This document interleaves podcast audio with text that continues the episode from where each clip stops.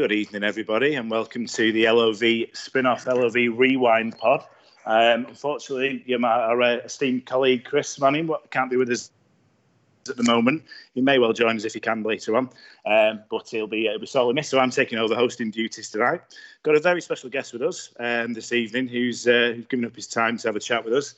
Uh, fantastic right-back for the club, and Chris himself has always said he's the best right-back we've had in his time at the club, so one that Chris is gutted to be missing.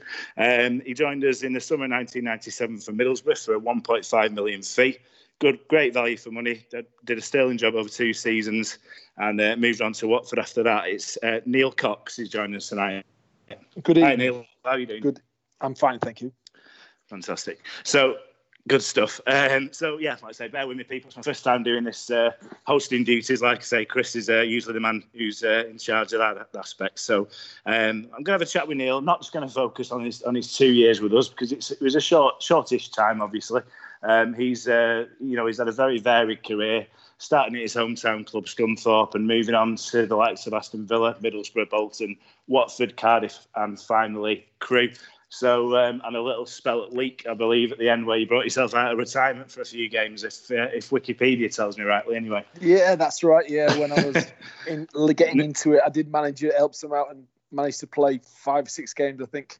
Yeah, I'm approaching forty, so well, we'll, we'll go into we'll go into that a bit uh, a bit later. But uh, in, in relation to your uh, to your career, Neil, if we start off at the beginning and, and just go into... Um, Go into the first sort of your first steps into football. How, how was it that you got into it? Was it parental guidance, or or any particular inspiration, or you know that you that you had from anyone? Well, I was I lived in um, next to the old showground, which is Scunthorpe's old ground, um, and I used to be able to look out my parents' bedroom window and see the probably away goal. It was probably then, um, so that's where it started. Probably age of eight or nine, really. Watching yeah. the window, watching the games. Always helps, uh, doesn't it? If you if you're right yes. near a stadium, that's uh, that's a big a big one, isn't it? I suppose. Yeah. yeah. And as I became probably twelve or thirteen, I was able to climb over walls and jump through and watch the game fully, so without paying. So that's how it started, really, at the age of probably thirteen, going in, and then uh, watching the likes of obviously Ian Botham playing for Scunthorpe. I was going to say, yeah, playing, yeah, playing cricket for England and, and watching stuff like that, and then seeing some good players come through there. That's how it started, really, being a, getting really interested in football, really. Fantastic. Well, um, looking at a bit of research at your at your early early career, I was uh, surprised to say surprised to see, sorry, that the um, that you were joining in pre-season training at Scunthorpe from the age of eleven. It says here. So yes. Was it maybe a bit a little bit older than that when you when you travelled to Burnley away in the, the first with the first team at about thirteen years old? Yeah, that's Frank, right. Frank Bauer, who yeah, uh, invited you. Yeah, you have done your own, but that's spot on. I was, um, I was in the summer holidays. I was um, just I happened to go help, help clean boots, whatever they needed to do. They only had two or three apprentices at the time, and I, yeah. I asked if I could go in, and they I joined in. I clicked balls behind the goals, and then obviously the more the more the possession came in, they let me join in as eleven and twelve year old with the first team. Uh, that's that's, that's yeah, amazing still, at the time. Yeah, yeah. I, I still speak to a couple of the players now that was there at that time. Wow, uh, which was good, and um, yeah, twelve, and then obviously come to play. Frank really wanted me to sign for the club, and obviously there was rumours, especially locally, that I was going to go other places. I'd been on trial at Arsenal and been to have a look around the, the oh, academies wow. at Sheffield and been all over. Um, but Frank invited me to a first team game and sat on the on the went on the first team coach at the age of thirteen, coming up fourteen.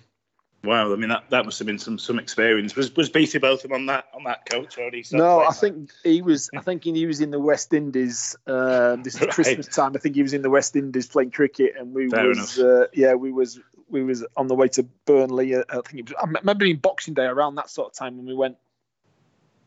Right, fantastic. Well, I was just going to say, is is that something that was quite normal at the time for someone so young to be sort of involved in the first team? Was it was it because you were sort of uh, courted by the likes of Arsenal? Was it something that they were trying to do to, to, to make you sign for the club and make sure you signed for your hometown club, do you think? Or? Yeah, yeah, that was what they was trying to do. And they made me really, I mean, Frank Barlow made me really, really welcome into the club. And he said, whatever you need, come in. And I was in every day. He used to invite me in to watch the first team games and go in the dressing room before games. And, and just starting to learn then. And he, he wanted me, and he, he always came up to me Uh, and spoke to me after training. How are you getting on? What do you think? And and just got into my head, really. And obviously I was a local boy, and I had the Scunthorpe shirt on, and and, and my and my favourite player on the back just at the time, and the numbers, and that's how it started really. So I, the first beginning of it is they wanted me to be a part of their team. They had no schoolboys at the time, and they, they was going to start this up, and uh, so yeah, I was looking forward to, and I was a Scunthorpe fan, and that's that's what all I wanted to do really was play at the old showground.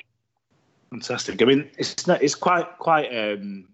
It's difficult to know back back then whether academies were. I wasn't even sure whether sort of academies academies were a big thing, and I was guessing that you weren't sort of one of many schoolboys at that age sort of doing that. So you were quite sort of a unique case in a way, in, in that sense, weren't you? I think. But, yeah. Um, well.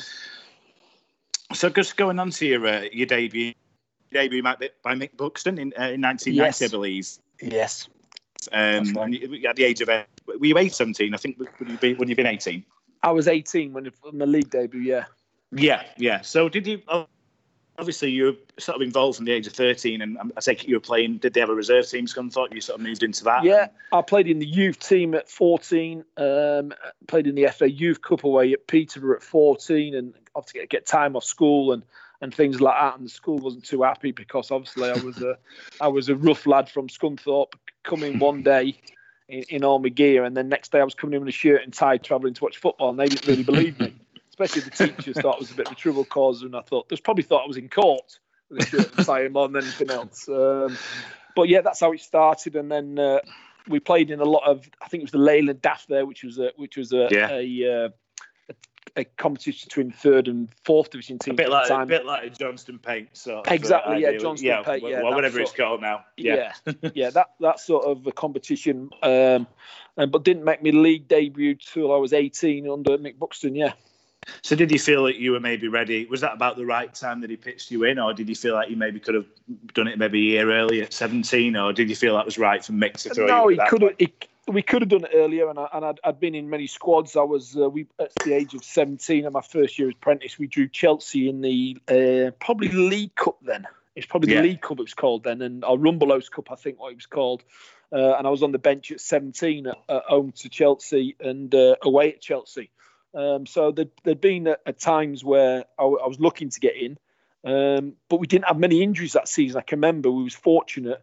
Uh, uh, first-year apprentice, the club didn't have many injuries, and the, the first team was doing really well. So the young lads at the club at the time wasn't really needed. So it was disappointing, but it was good for the first team at the time. Yeah. So what, what league was Scunthorpe in at that point? Were they in the, we was in the League fourth, One, the old fourth division. Fourth division, right? Yeah. yeah. So that's so League Two, what it would be now. Yeah, League Two. Yeah. yeah. So obviously it's uh, it's still a big big step from sort of reserve football to, to make yeah. your debut, but it was uh, something you were sort of more than more than uh, able to to do at, at eighteen, and you, you progressed quite quickly, um, playing uh, seventeen league games that season. Um, well, I say that season, I think um, you didn't even play full season with Scunthorpe, did you? Because no. um, you were linked with the likes of Spurs, and after just seventeen league games, as I said, you uh, you were.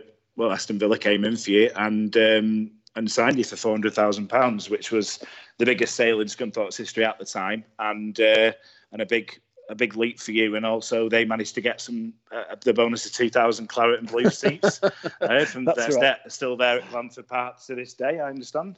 Yeah, that's right. We um, uh, it was quite funny because when we the, the deal was done, there was myself and Richard Hall, um, who went to Southampton on the same day. Yeah. And we was both in this, both come through the uh, U Franks together, um, and he would both got in the first team. I was playing right back, and he was playing centre half for the first team. Yeah, and, I remember. Um, yeah. We, we had a call that we thought was both going to go to Tottenham. Tottenham was trying to do a deal to get us both in there, but I don't think there was any add-ons, and they just wanted to pay so much up front. And then within a matter of six, seven hours, I was on in the car on the car on, on the, the M six, to, yeah. yeah, on the way to Birmingham to sign yeah. for Aston Villa, and Richard Hall was down the motorway to sign for Southampton on the same day. Yeah, so it w- would have been nice for you to sort of move together and have that sort of uh, person to help you help you with your move, wouldn't it? But uh, yeah. obviously, yeah. it's uh, must have been a, ma- a massive sense of pride you've been able to help your hometown club, even though you're still a young lad, and obviously that sort of thing would maybe not come into your mind. But you know, you, it's great. It must have been great feeling to help your club like that.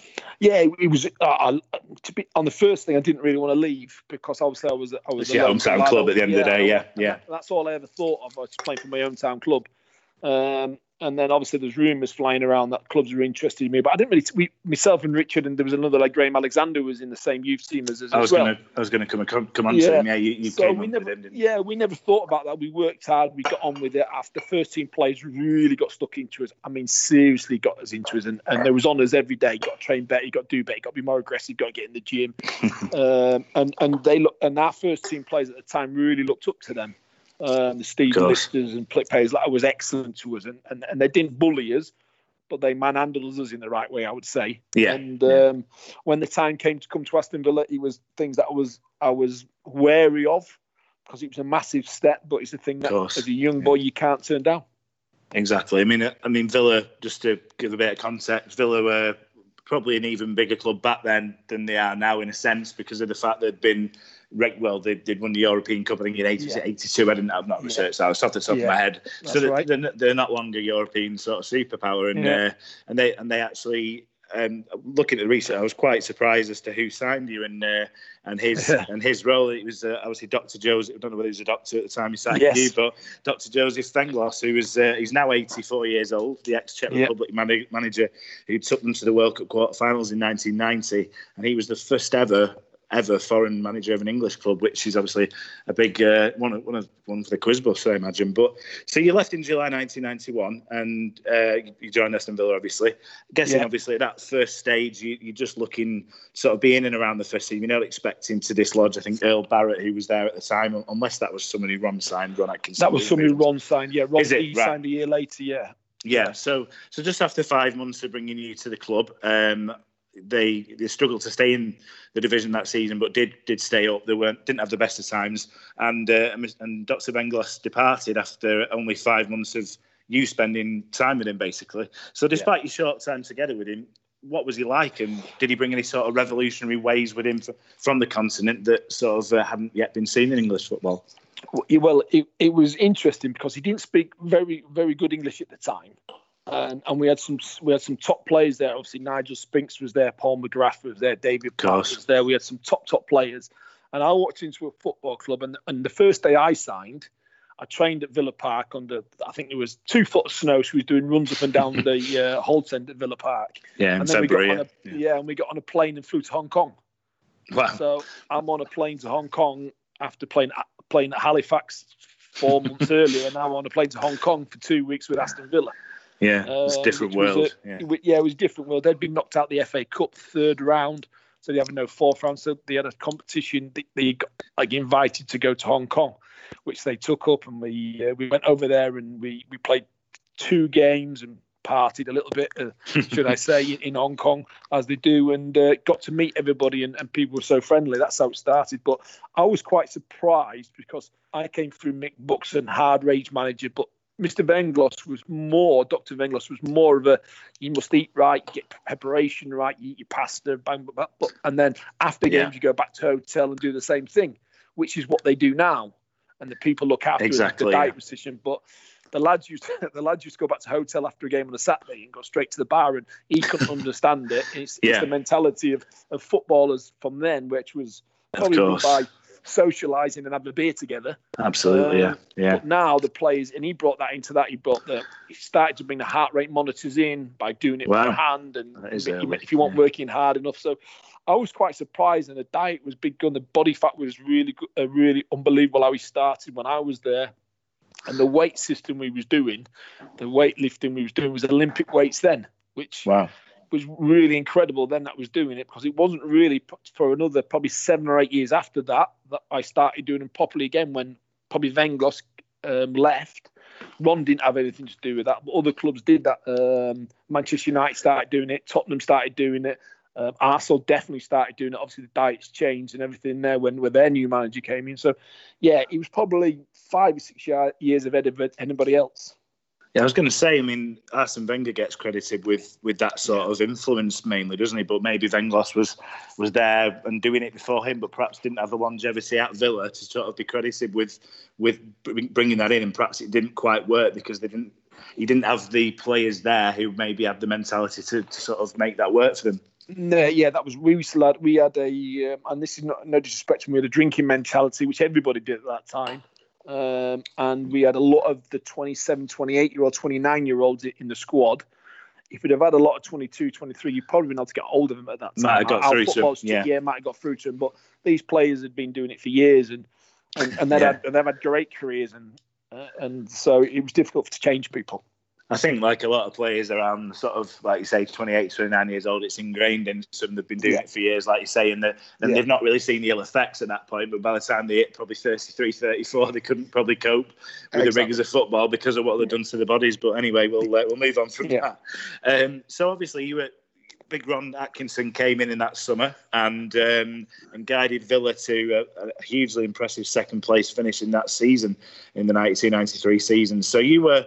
You were in and around the first team. You made six starts in the league and nine sub appearances. Again, if my uh, my internet yeah. uh, reliability That's is, right. uh, yeah. is decent, so you were starting to adapt to, to playing in the top division, getting appearances here and there. Obviously, like I mentioned before, Earl, Earl Barrett was assigning a big Ron's, who obviously was the first choice right back. Were yeah. you just seen as a right back at that point, or were you sort of seen as someone who could play centre half or even left back? Or I did. I didn't play many. Ga- I didn't play games right back.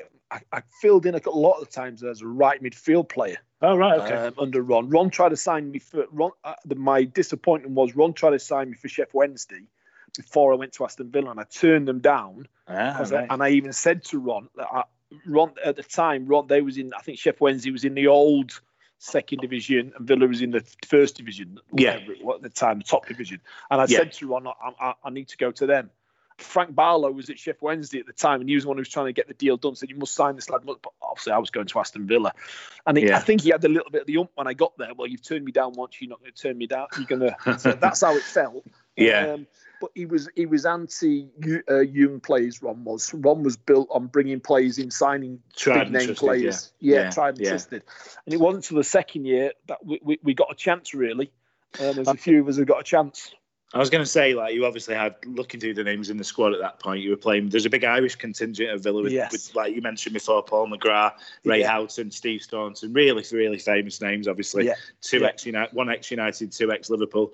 And yeah. obviously, you, you're a big club and you, you were on the up. It must have been great to be part of the squad, you know, even just looking at these names in the changing room. I'll just come up with some more names there. Mark Bosnich, Dwight York, just starting his career at the club. Dean Saunders, who I imagine was maybe part of the drinking culture. Anyway, yeah. uh, and Frank, Frank McAvenny, who's another one who's well known yes. for his uh, his, his yeah. wild way, wild ways, shall we say. So, like yeah. I say, be, being around these characters, obviously learning from the good ways and the bad ways.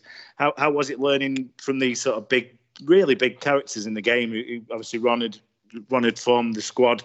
It may, maybe not all of them, because obviously he'd inherited yeah. some of them. But how was it sort of being around these characters?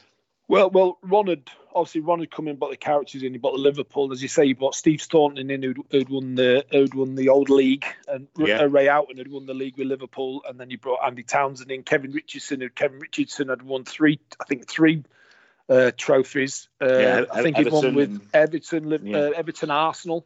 Yeah, winning, winning Spain with Real Sociedad. Uh, Real Sociedad.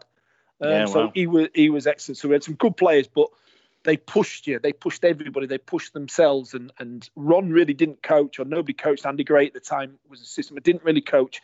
We just played eight v eight, nine v nines, and that's all we did every day from the first day of pre-season. We just played nine v nine, ten v tens, eight v eights, five v fives, and there's no coaching. But everybody was on to each other. The Liverpool lads demanded that you had to win the five-a-side, the six-a-side, the seven-a-side.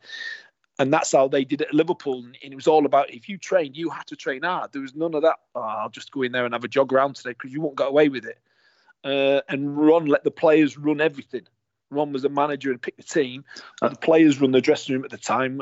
Uh, which was excellent, because everybody got a chance. And if, if you played well, the older players would knock on the door and say, listen, give, give Cox a go, give Froggitt a go, give Ekiog a go, because that's what they're doing. And it was the senior boys who run everything, which was excellent to give us a chance. You touched on the fact he always liked his tried and trusted players, and perhaps it made his job a lot easier. Or whatever, you know, he's well, well known for his uh, his yes. flamboyant ways, and perhaps he perhaps it, perhaps he thought his life would be made a lot easier if he brought in players. Players of that nature, I suppose. But yeah, that's um, how he. That's how in, he in that squad as well. There's a, a few few players. Sorry, say say again, Neil. He, that's how he wanted to do it. He he he wanted the players to run it and play. He used to just say the team talk was just go out and play. I mean, there's no tactics. He didn't do many much work on on a, on away te- on away team. He didn't really worry about it unless you went away to obviously to Liverpool and you had to you had to go John Barnes. Well, you need to double up on him, whatever. But the rest of us just go out there and play and enjoy it, which was which is a good way to look at it.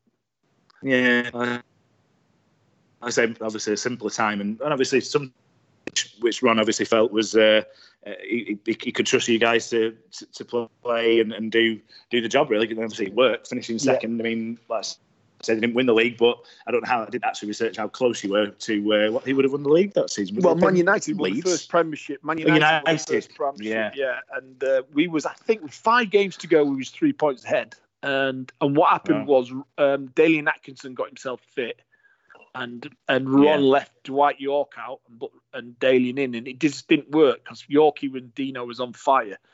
I'm still looking back at it now. If it had kept probably York and Saunders, would have won the league that year.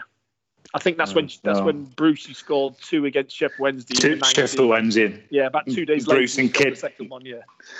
Yeah, yeah, in about the ninety-eighth minute, and uh, yeah. famous Kidd and Ferguson celebration. Exactly, that was it. That was it. Sliding yeah. on the knees.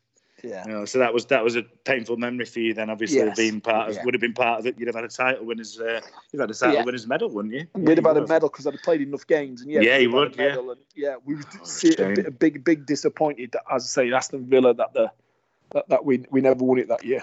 Yeah, I was going to say, to my shame, I was actually, uh, well, I say to my shame, but my dad was a United fan, so he took me to games, and it was, wasn't until I was about eleven or twelve where I sort of turned away from the dark side and started supporting Wanderers through, through a friend, really. So I remember being on, uh, I remember actually being like away on holiday and, and hoping United would win and Villa would lose around that time, mm. and, and who would know?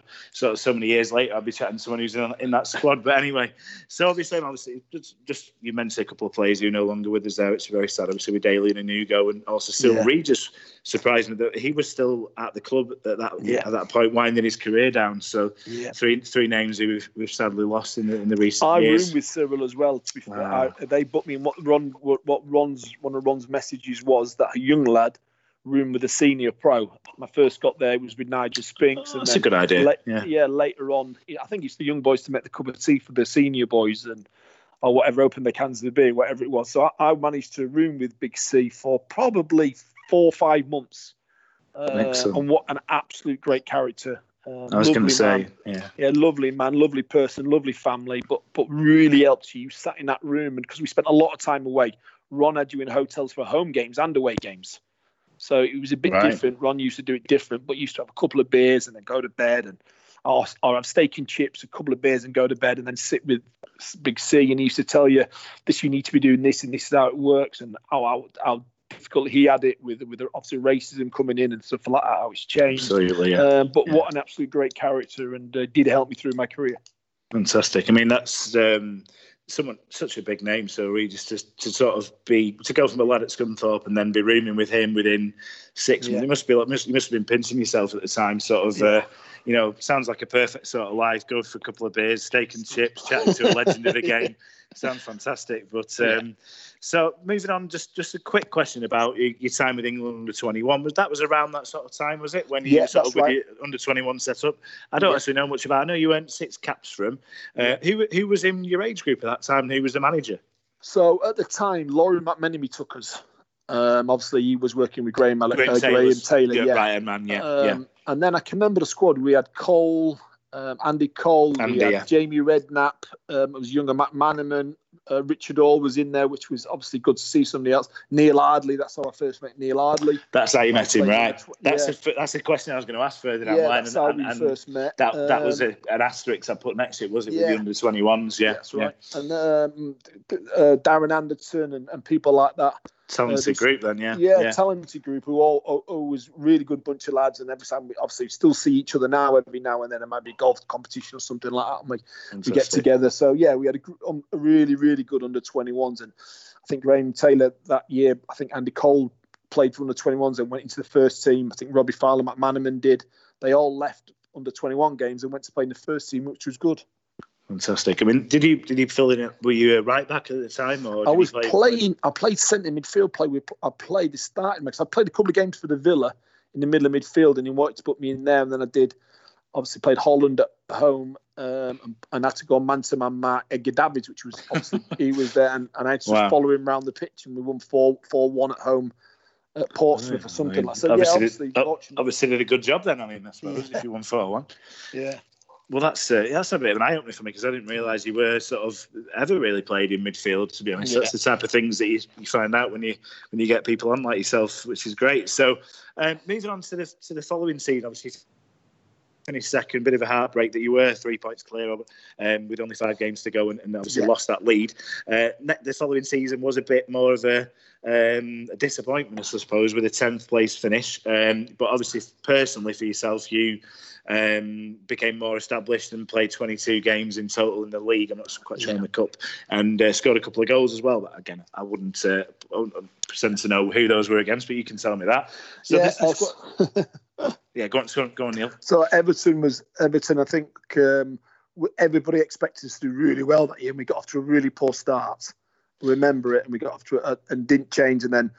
Uh, he was chopping and changing, Ron, and, and say so after that we went on a great run of form, and uh, it ended up being a, a not bad season, even though we finished tenth. Right. So, so obviously you played you played quite a few quite a number of games more than you did the follow the season before. Yeah. Were, you, were you quite happy with the the amount of involvement you had that season? With you only being obviously still still a really young lad, at sort of nineteen, twenty years old, I imagine at that point. Yeah, I was, I was working my way in. It was difficult because what I used to do, I used to probably fill in. At the time, there's only two subs. So Ron used to say, well, Cox, you can be your, your sub because you can fill in seven or eight different positions. Exactly. Yeah, yeah. Obviously, yeah. playing in goal one game when Nigel Spinks gets sent off, I go in goal. And because, because at times they trained me with the goalkeepers just in case. At the time, there's no sub goalkeepers. You, uh, did, you did go in goal, or, or you I did done. went in goal. Yes, you did. Went in go- oh, yeah. Um, I didn't, I didn't research that, did I? Yeah, no. The, the year we won the Coca-Cola Cup, the last game of the season was away at Southampton. Um, we made a sub early. Paul McGrath had gone off early, and then Nigel Spink got sent off, and I went in goal um, second for about forty-three minutes. Wow! I went in goal. So uh, yes, I think do? I played. Uh, I think I got conceded one. Uh, That's not bad. And um, any good saves? No, nah, not really. I think. I think. I think Letizia was pinging balls at the crossbar from thirty yards every time. Can you imagine? So, yeah, so it was one of them really. But I think I played every position for Aston Villa. I played wow. up front in a couple of games. Obviously, played left back, right back, centre back, midfield player all over, and then we're playing in goal as well, which is, is probably why it didn't do me any favours really, because I couldn't keep a, a place down. Well, you, I was going to say that's that's unbelievable. I didn't, I wasn't aware of that. You think you'd be on, you think it'd be on the internet? Some, some, you know, when, I keep, when an outfield player go, goes in net, it's, like, it's everywhere mm. these days, isn't it? But there was no Twitter yeah. back then, I suppose. So. No Twitter. But no. Uh, in relation, to, in relation to, to that season, obviously, you, you, the squad was very similar to the season before. Obviously, you'd done so well. I think you added Andy Townsend, another another Irish. Yes. Not really yeah. Irish, but you're Irish yeah. in in terms that he played for the national team. Um, yeah. So it was quite a similar squad, and, and obviously you were. Uh, You had you had a number of, you know, so you're playing more games, so you're getting more game time, even though it's perhaps you've not nailed down a, yeah. a position for yourself. I did notice in that season as well that you um, you, you had a game at Burnley Park, which would be uh, a bit of a, a disappointment for you because you lost one nil to the Wanderers in the fifth round of the F A Cup. Fifth uh, round and, of the F A Cup, that's and right. And you yes. started that game, so yeah. any recollections yeah. of the old Burnley Park? I remember Burnley Park. I've been there many times playing there with Scunthorpe as well for their reserves. You'd already played there, yeah. Yeah, Burnley Park was absolutely underwater. Remember it. I think it was the television games that had to give it on, and I, th- I was lucky enough I played right midfield that day, so I was yeah. not in the mud in the middle. Uh, so it was very fun. We had a good. I think that is that not the year the Villa got to the Coca-Cola final and beat Manchester United. Yeah, it is. I'll just yeah, come into that. That's yeah, my next sorry. question. So we was we was, right. we was playing. We was poor in the league, but excellent in, in the in the in the cup. Uh, but when we yeah. drew Bolton, obviously Bolton were uh, one of them teams that there was just gone. Every team to be every team they played in the F A Cup, they beat them. Uh, yeah, and Liverpool, they had just had a, yeah, Arsenal, Liverpool yeah. on the T V, Arsenal on the T V with everybody. So we knew it was going to be difficult. And we remember we conceded late on, um, but we played really well on the day. And Ron came in and said, "Come on, let's get on the bus. We've got some more games to play." And he never had a go because no. on the day it was one of them cup ties where it was. I can remember Frosh. There's tackles flying in all over the place. I remember that. But the pitch was suited for it then because as soon as you went yeah. to ground, you was covered in mud, so it was ideal, really. So exactly. They never used to call games off for, for anything no, like no. anything those days. They do now. There's a, a smattering yeah. of rain and there's health and safety officials out and everything. But anyway, so right. like like you say, with uh, you referred to the season. That was the season that you uh, won the uh, Coca-Cola Cup against yeah. Manchester United at Wembley after beating Tranmere, only yeah. just squeaking past Tranmere on penalties um, after a four four yeah. aggregate draw in the semi. So you played against Manchester United at Wembley. Obviously, you were on the bench, but you came yeah. on as a half-time sub for Steve Staunton. Um, yeah. Did he did he play at left back there, or did Earl Barrett switch over so you could play right back, or did he did he play midfield? Or no, I went in, I went to right back. I went to right back. Um, yeah. Earl went somewhere else to, to do it, so I went on as as right back. Um, Were you nervous very, when he came very, on? Have it been a massive nervous, occasion? Very yeah. nervous. Obviously, obviously two nil up as well. Obviously two nil up. Yeah, um, against Manchester United, who, who probably only been beaten three times that season. I was going to say um, their team was fantastic. Looking yeah. at that, looking at that lineup, obviously so was Villa's. Obviously you beat them, yeah. but yeah. Um, you must have had a good team out, which uh, which you did. But yeah. that was uh, that, that the occasion. At Wembley obviously is you know something something that's huge for. Again, you're still a young lad at this time, yeah. and uh, so see, what, did, did you normally get nervous before games, or was it just the occasion? No. Didn't get nervous. Oh, when I started, didn't get nervous, but I did get nervous when I was sub, especially for the Villa, when I was sub for the, I think because ex, you expect you need to go do something, and you're at a big club and, and they're going to see it. But coming on in the final, I was very nervous. And Ron said, "Come on, we're winning. Make sure you carry on." Jesus, that's the last thing I need to know. So like yeah. Ron was like one-liners. "Come on, Cox, you'll be all right." And then, I, and then obviously I was marking Mark Hughes for the corner, and he scored. But looking up, did we he? went on no. and we went on and scored. Got another Dean one. Saunders yeah, got on Saunders and won yeah, the game. Yeah. That's right. Yeah. Fantastic. Yeah. So, I mean, obviously winning a winning a medal and, and celebrating at Wembley, yeah. your, your career's going absolutely fantastic. And forty league games and three league goals in in, in your, your season up to that point.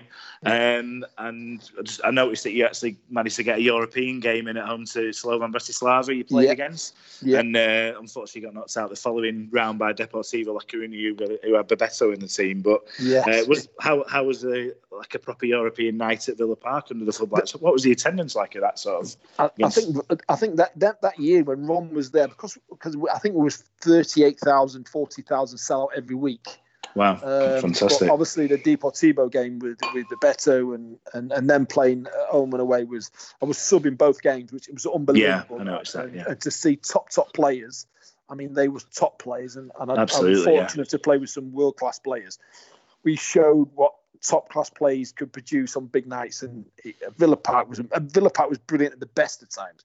Yeah, it's on European great nights, they've had some great times. Obviously, the year I signed, they just beat Inter Milan home and away.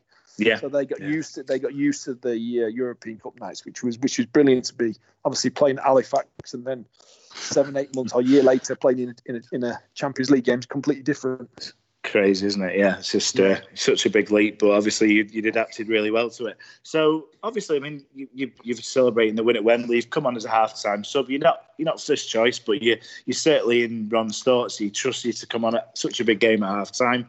Uh, what made you decide yeah. to leave the club that summer? Was it a feeling that Big Ron was perhaps moving on himself, which he did in the November, or was it just that Middlesbrough and perhaps Brian Robson uh, made you feel so wanted that, that, that you felt that it was the right move for you because he became Borough's first million pound plus player, another another record fee for you? Yeah, I think what I'd done, I'd played I'd played seventeen league games at Scunthorpe and then moved to Aston Villa and tried to learn a trade. Um, and yeah. we're not playing many games because Villa were a massive club. They could afford to go into the transfer market and, and buy people, which they did. Earl Barrett was a fantastic player. Uh, they the, also got Darius Kabicin as well, which was the which was Polish, a Polish, so full, yeah. yeah, Polish fullback. So I just thought my time was going to be difficult. They offered me a new contract. Uh, right. Villa did. They offered me one, but I, I was adamant that I wanted to go play regular first-team football. I'd knocked on Ron's door on many occasions. Ah, said, okay. "Gaff, I'm sub every week, or I'm not playing. Can you just let me go out on loan?" And, and, and every week he said, "Well, they've been in for that. I don't really want you to go. I want you to go." And, and I couldn't go. I, Notts County had come in, and a lot of teams had come in. A couple of other um, Division One or Premiership clubs had come in to me on loan, but Ron wouldn't let me go. And I just felt I needed to play. And then obviously I got a telephone call from from I got a telephone call from uh, Brian Robson actually through yeah, Sim Regis. That must have been something, um, yeah, yeah, yeah. Obviously being a Manchester United fan, and obviously Captain Marvel was was as old. I look up to as a midfield player and loved the way he played. and we'd had a tussle in the uh, game when Villa had played Manchester United that year, and and, the, and obviously it was top two teams, and there was a lot of argy-bargy, tackles yeah. flying in and a lot of scrapping, and he'd had a go at me, had a go back, and he, and he said to me, "Are you young son?" I said, "Ah, you old gits, get on with it." And he was one of them, and he remembered it. And anyway, he invited me up in the bar, and we had a beer later on. He was really kind to me. He's like, "Listen, good attitude, well played." And Six oh, months fantastic. later, he was ringing me. Yeah, he was ringing me and said, "Well, what, I'm going to go to Middlesbrough. Would you like to join me?" It was unbelievable. Yeah, that that must have made. Obviously, Big Ron was a, a huge character, but obviously yeah. you're not you're not playing every game. You, like you say, you've been knocking on his door, and he won't he won't let you go because he's so versatile. Neil, I imagine yeah, at the time. That's right. You've, yeah. you've proved you can, you can trust him whenever, wherever you, wherever he plays you. But um, you, you can't really blame him for not letting you move on, I suppose. But yeah. in that sense, you you just felt that um, it's a bit nearer your hometown as well. Middlesbrough, so it's a bit nearer than, than Birmingham. Yeah, um, no, it's about one hundred miles, I think, roughly, is it? Something yeah, like that. That's so, about right. Yeah. Yeah, so like I say, it's it's just was it a bit of a no-brainer really, even though you had to drop down a level? It was a no-brainer be- because I needed to play. I needed to get my career started, uh, and, and even though did, Aston yeah. Villa was a massive club, and when I left, I was really, am I doing the right thing? But I needed to play, and agents and players were saying, "Listen, I don't think it's a good move for you. This would be a better move for you. Staying at Villa would be a bigger club, bang, bang, bang. You never know what's going to happen." I just wanted to play football. And I just felt sometimes I was training, training on a Friday and not going to play on a Saturday. And I, I, it wasn't what I wanted. I was just wanting to play Saturday, Tuesday, Saturday, Tuesday. I'd have gone back to Scunthorpe and played Saturday, Tuesday, Saturday, Tuesday, Saturday, Tuesday, because that's what I wanted. And when Middlesbrough came knocking, I... and what they was going to do with the club, I just thought it's something I can't. And I knew I'd have to fight for my place because there was also some good players there. He was signing yeah, Trent yeah. Blackmore, which he told me. Curtis Fleming was already at the football club, which he was a good player. Yeah, so I knew it would be easy. As well, yeah. Yeah, yeah but I, at the time I was going to be one of their number one signings or, or one of their signings. So, so I thought, I like to, the shirt's going to be mine. It's up to me to lose it, and that's how yeah. that's how I dealt with it. Fantastic, and like I say, it must have been a big, such a big. Um, What's the word? Well, let me think. You know, a big sway for you. That such a legend of the game had so much faith in you to, to sort of make that, that make you his record. Well, the club's record signing at the time, and yeah. and I suppose you wanted to repay the faith that he he'd showed in you by bringing you there. So your first yeah. season at, at Middlesbrough went, worked out pretty much perfectly as you finished um, champion. I look, researching this again, I, I was yeah. surprised to see only two teams were promoted yeah. from the championship that season, as the Premiership, Premier League, or whatever it was, mm. Premiership, whatever it was called at that point, was yeah. reduced from twenty-two to twenty That's teams. Right. So there was literally Bolton, Reading, and Middlesbrough were sort of at the top three, and obviously Middlesbrough finished top of the top of the shop, um, three yeah. points third of Reading, and then Bolton in third. So, yeah. first promotion of your career. Obviously, you've you've, you've you've not really had a chance to get a promotion at that point because nope. you've, you've been at league, you know, bottom league and then top league, yeah. and then you you're down to the Championship, the, what the equivalent. So, how was it being a regular, um, sort of that first season, playing virtually every game, and and being in a team who were, you know, destined for the Premier League, and, and, and you you were sort of fulfilling your, your the expectation that their their signing the signing of you was was a great deal. Yeah, well, obviously I had the opportunity to go play for Middlesbrough with Brian Robson and a fantastic chairman, Steve Gibson. But he also we also when I got there, there were some good players at that football club, and people think, "Oh, Robson brought six five players in." He did, but there was Craig Ignett, there was Paul Wilkinson, there was John Andrew, some top top players at the club that had played in the Premiership and come down. Yeah, and that year was going to be difficult because I'm sure did only one team go up and one playoff team. Is that right? That's that's um, that's right. Yeah, just two that's teams. That's right. So yeah. if I can remember that, that that's the that we played and Bolton went up on the playoffs. That that's was correct. Going on the playoffs. That's correct. That's right. Yeah, we beat Reading four so three. Yeah. Yeah, that's, that's right. We was going to a new stadium the next year, so we knew it was under massive pressure. Um, but we got off to a great start. I mean, Ayrton Park was absolutely rammed every game. There was four thousand people outside that couldn't get tickets. We just started off, I think we won the first seven games, which always helps. Yeah, so and then that, we, yeah. went, we, we, we went on a run and obviously went to Bolton, drew one one, and we went to Reading and went down to nine men, and I think we won one nil or one one, whatever it is. So we, we had a we had a good team spirit. We had a great team spirit, in fact.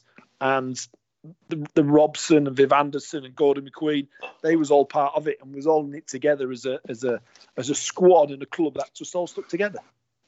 Fantastic. And so Viv and uh, Gordon McQueen were part of Brian, Brian Robson's yeah. backroom staff, yeah. Viv yeah. and Gordon was a part of the, the, the backroom staff at the time, yeah.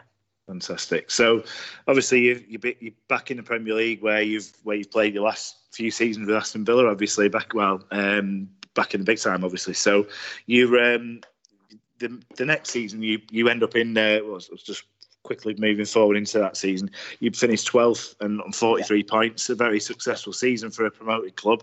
And yeah. did you did you feel like you played perhaps the best level of your career in that season? You played thirty-five games, scored a couple of goals. Yeah. Um, were, you, were you sort of playing mainly as right back at that point? Had you sort of well, found your position, or were you, were you still in, being moved in, around a bit? No, I was. We changed it. We changed at the last game of the season in the in the league. We played Tram, who was already promoted, and we went to a three at the back, and we played we played obviously wing backs.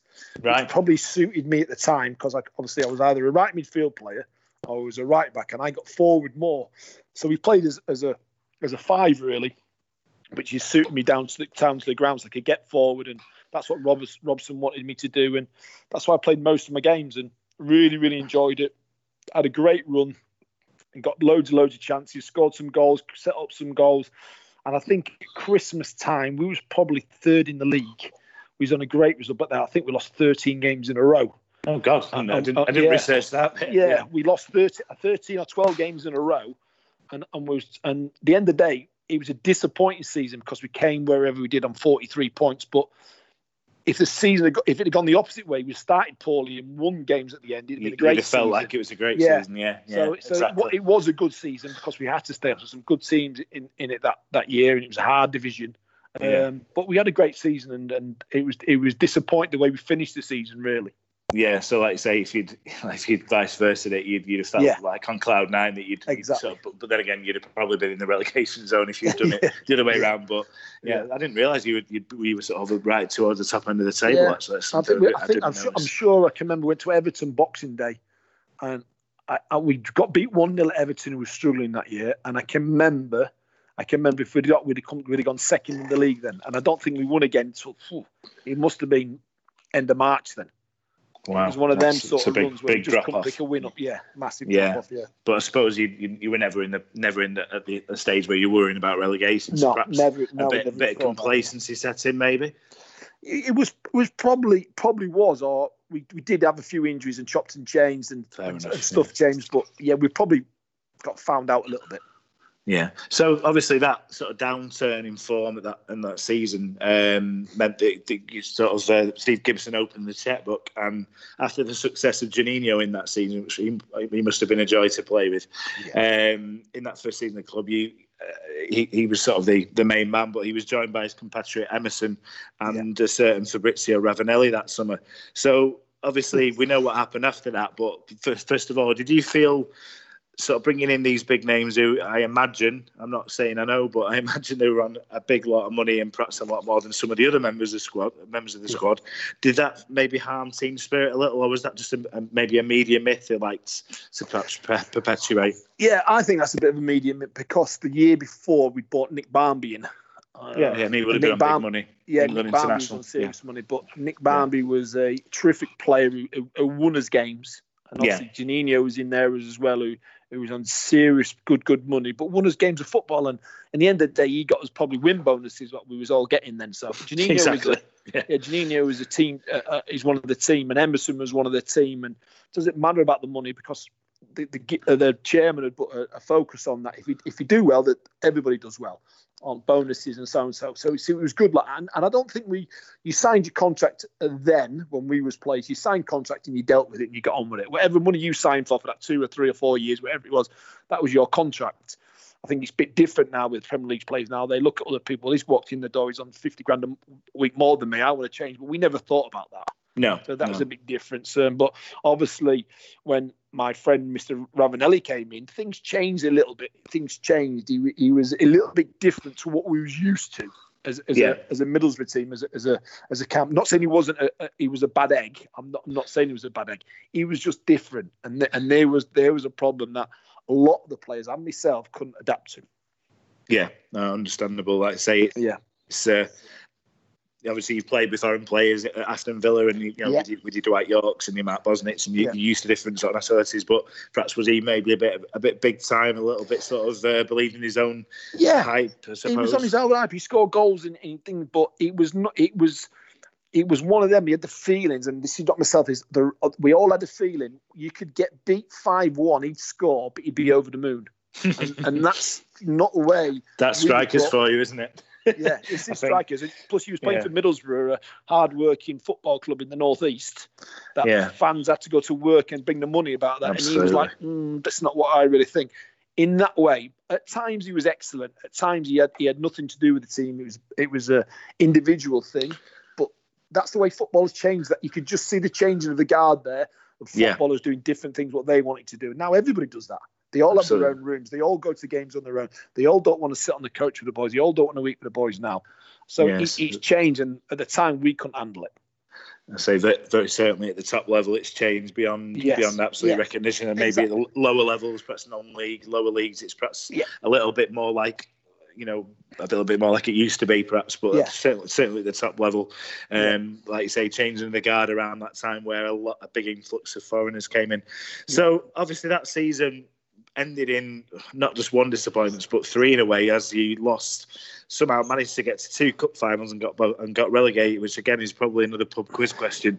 Yeah. Um, you lost the F A Cup final to Chelsea two nil. I think it was, was yeah. that the Di Matteo? twenty seconds. twenty seconds, yeah. yeah. yeah. And that was, a, that was a game you didn't play in at the F A Cup no. final, though. Were you injured? or?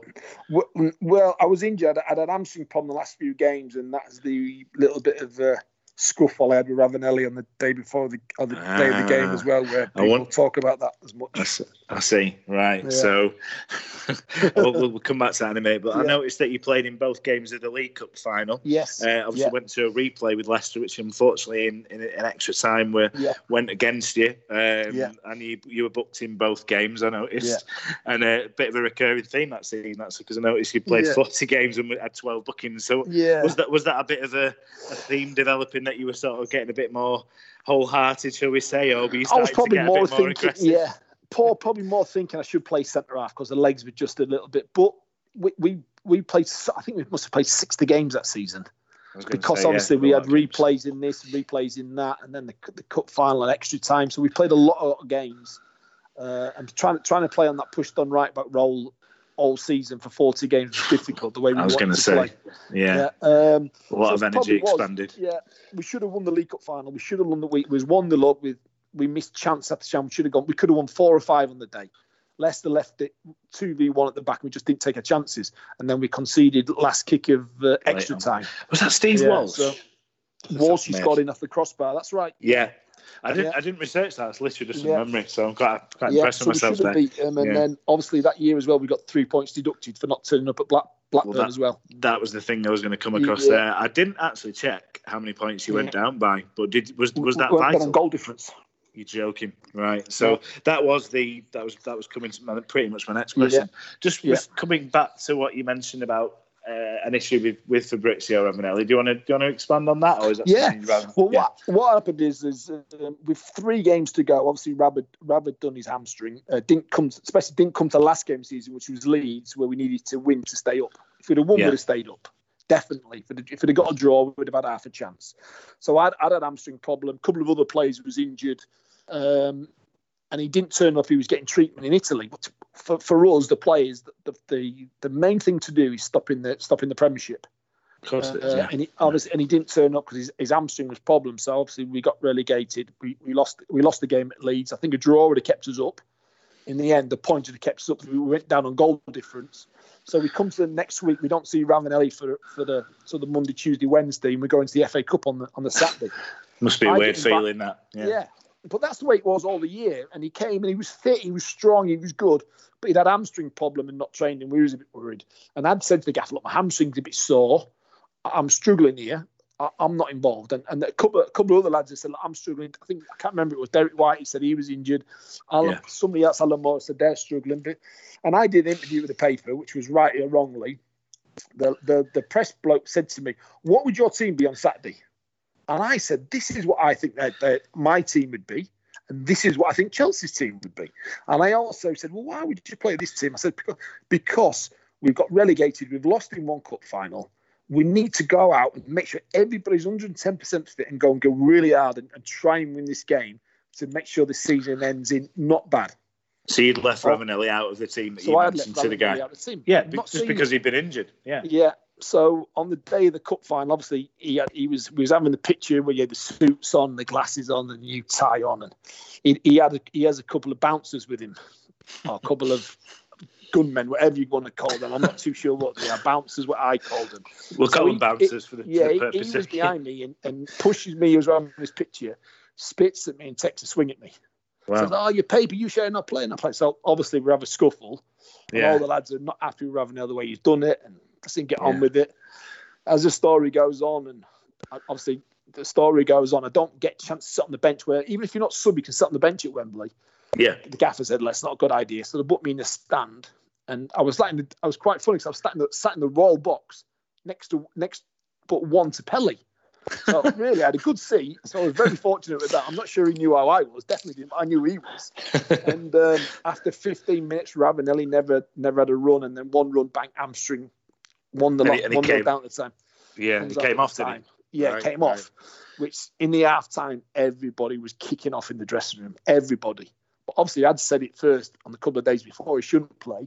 Now, everybody yeah. has their, and it's not a good atmosphere in the dressing room at half time in the F A Cup final. Was it still one nil at that point? Oh. Still one nil, but yeah, the haymakers yeah. flying all over the dressing room, and there's bouncers oh, wow. in there, there's two bouncers in there trying to protect him, and it wasn't good. It wasn't good, in, and I felt a little bit guilty about it, but it was a comment I made, which was right. He ended up right. He shouldn't play because he's not fit.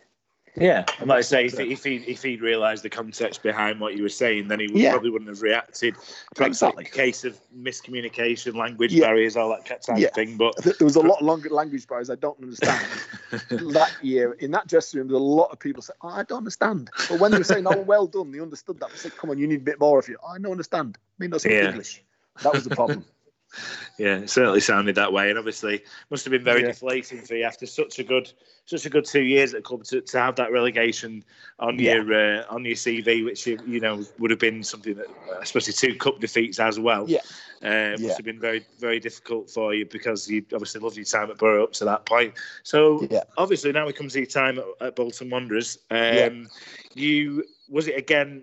Your decision, were you knocking on Brian Robson stroke uh, Steve Gibson's door to, to sort of say no. I want I want to stay in the Premier League, or was it more of a case that Bolton had come in for you and uh, and you and you wanted and you thought, you know, I can stay in the top flight where I've spent five of my last six seasons?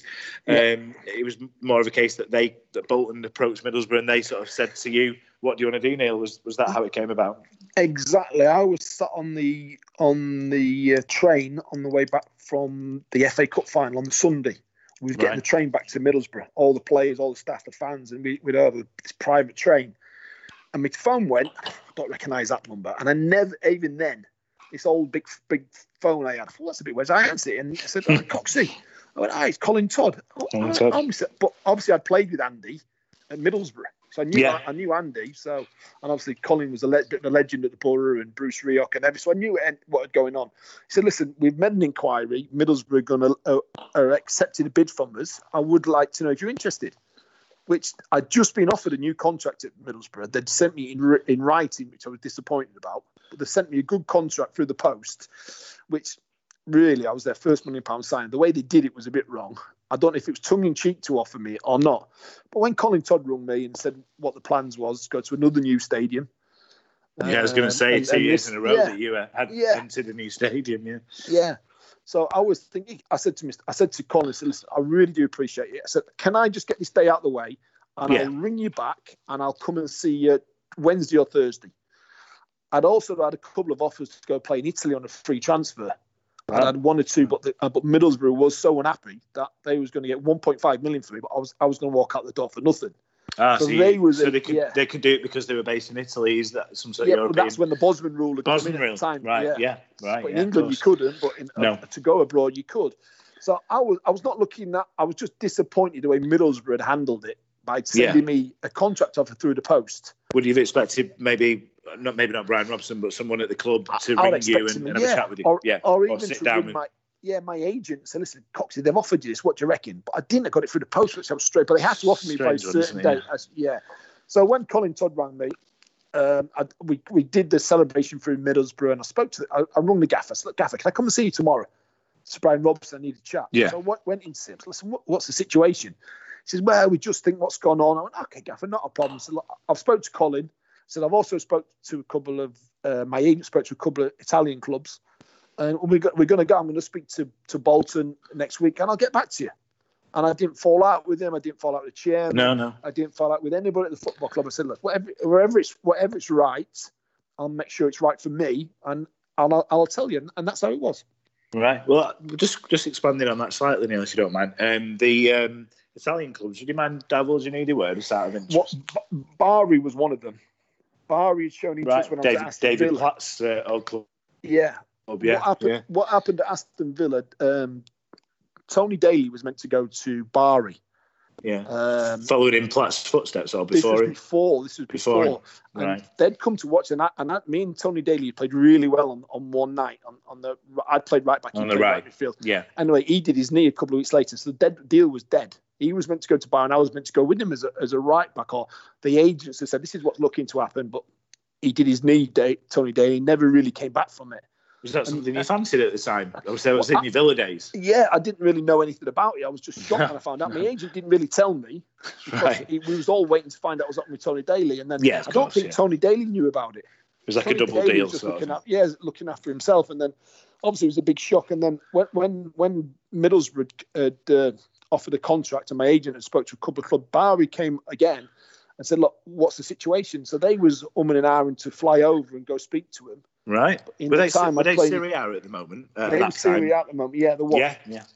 Wow. So, and we That's played it. there, we played there with Middlesbrough in that Anglo-Italian Cup. Oh, really? Right. We played against them, and I think there was about three hundred people there in this eighty thousand people stadium at that Cup competition at the time. Yeah, yeah. yeah. So, well, that's so, how it started. So that, was that something that you wanted your agent to explore a bit more? Or were you sort of did you have a quite a young family at that point? And no, I was you, I was I was just gonna get ma- I was getting married. That yeah, that was it because you got married in, when you when you moved to Bolton. So I noticed an yeah. article in the Bolton yeah. Evening News that said you got married the summer you moved to Bolton. Yeah. So so you yeah. could so you could have gone and got married in yeah. Italy and could, you could have yeah. spent ten years in Italy. You could have gone a completely yeah. different different yeah. direction, couldn't it? But could have those done. those sliding doors moments happen quite often, don't they, in football? Yeah. So so yeah. obviously I've, I've, my next question. Let me just scroll down. Because my next yeah. question, you've kind of answered me about about how was your relationship with Colin Todd? Had you come across him before? You've already explained that to me. Yeah. So did yeah. he did he sort of promise you in a certain way that you would be getting first team minutes straight away? Because given the the way that we obviously, I, I did a yeah.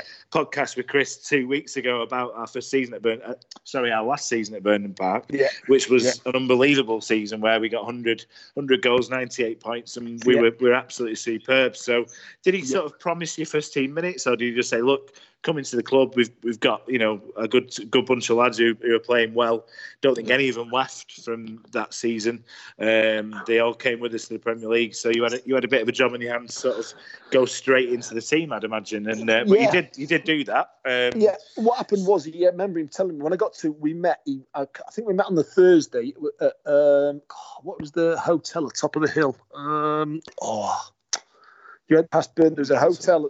Yeah, in Bolton. There's a, there's going, a, going back I met, now, I've not been to Bolton for about three years. Yeah, there was a hotel that put it uh, right at the back of the hill, uh, uh, Bolton. I met in a hotel there. Right. Um, I met Colin Todd and, and we spoke, and I met the, with the secretary at the time, and uh, we talked personal terms, which was which was fine. And I, I all I was going to was just for talks. I said to Paul, yeah. I'll come for talks, I'll have a chat, bang, bang, bang, and, and that's all it was.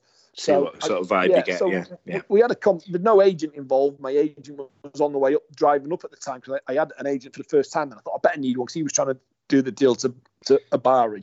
Yeah. So what happened is he, he, he came in. Colin Todd came in. We we had a uh, I think we had a cup of tea, and he said, "Look, this is this is what I'm looking to do. I'm looking to bring yourself in. I'm looking to bring a fullback in, which was Robbie Elliott, which Robbie Elliott, I yeah. knew. So he broke um, his leg. Didn't he? Few, that, few games yeah, into his career, but yeah." yeah. And I said, and what I'm looking to do is is to, to push you on and bring a couple of others in, better players in, but you're in as a squad. I, my both fullbacks did really well last year. But yeah, I need to press. Goodney and Jimmy Phillips, them, yeah. Yeah, I need to put them under pressure in the Premiership.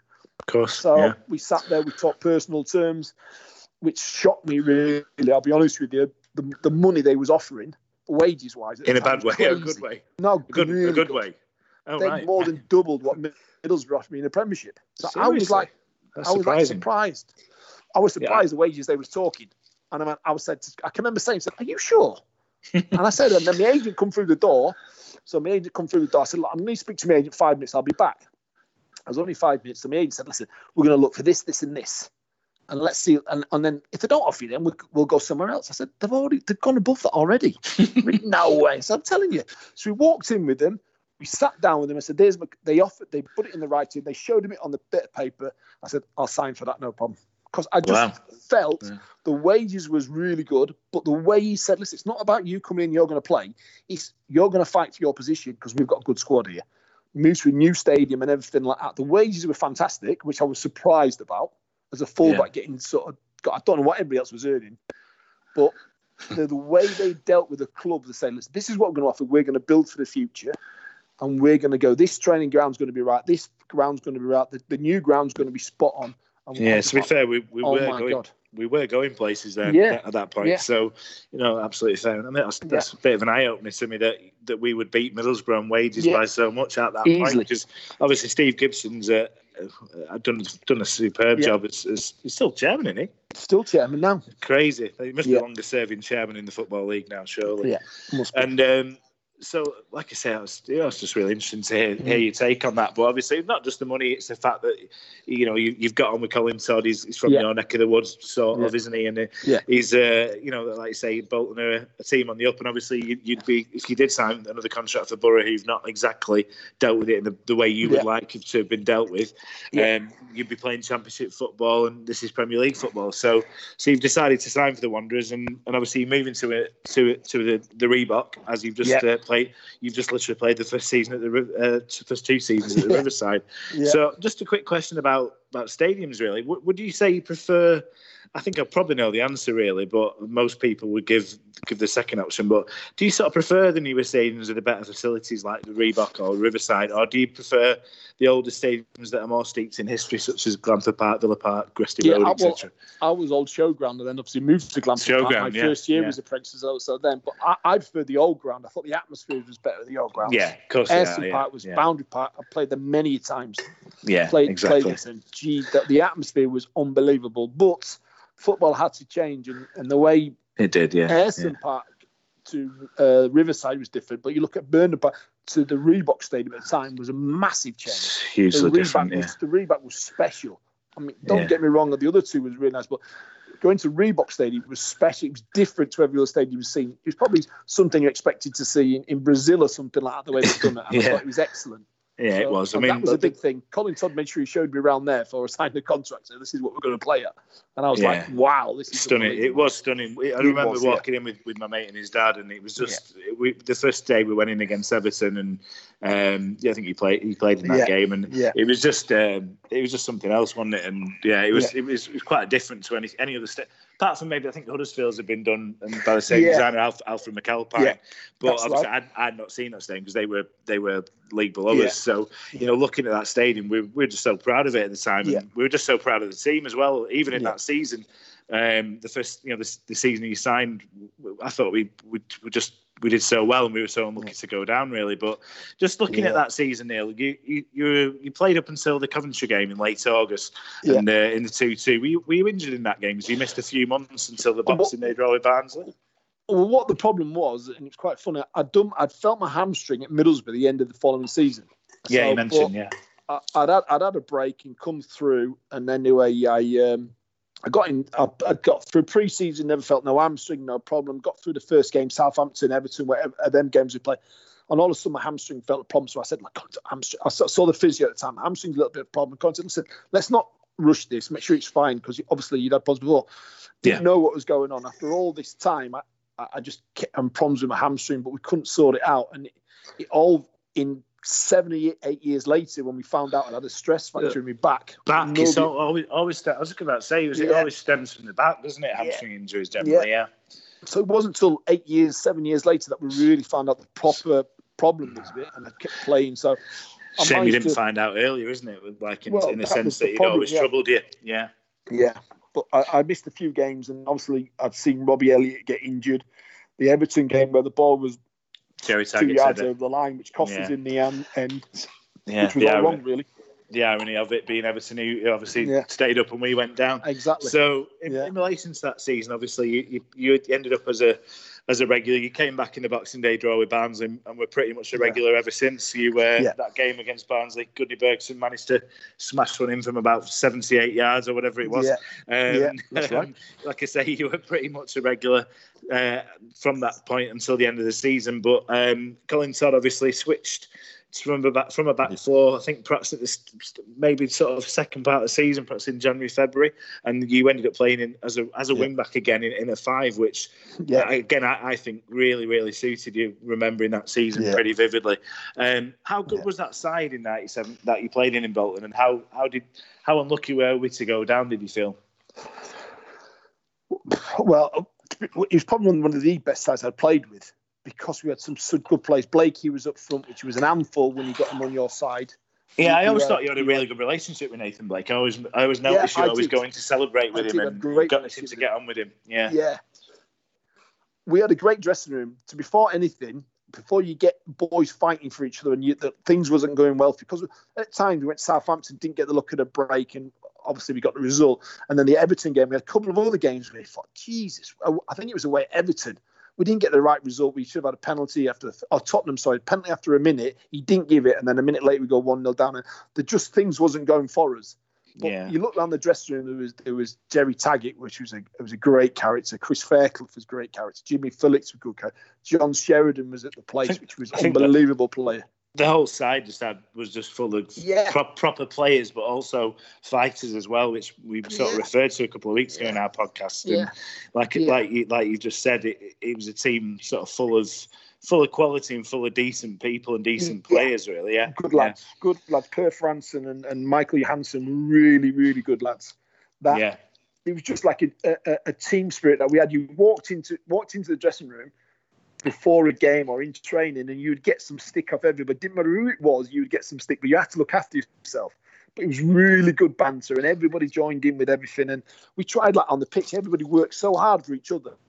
It was like a really good squad to play for, because they pushed you to win games. And come on, we're better than this. And we just didn't have no luck. I felt so much for Colin Todd, because he tried everything. He did everything we did the way we wanted to play. He wanted to play the right way.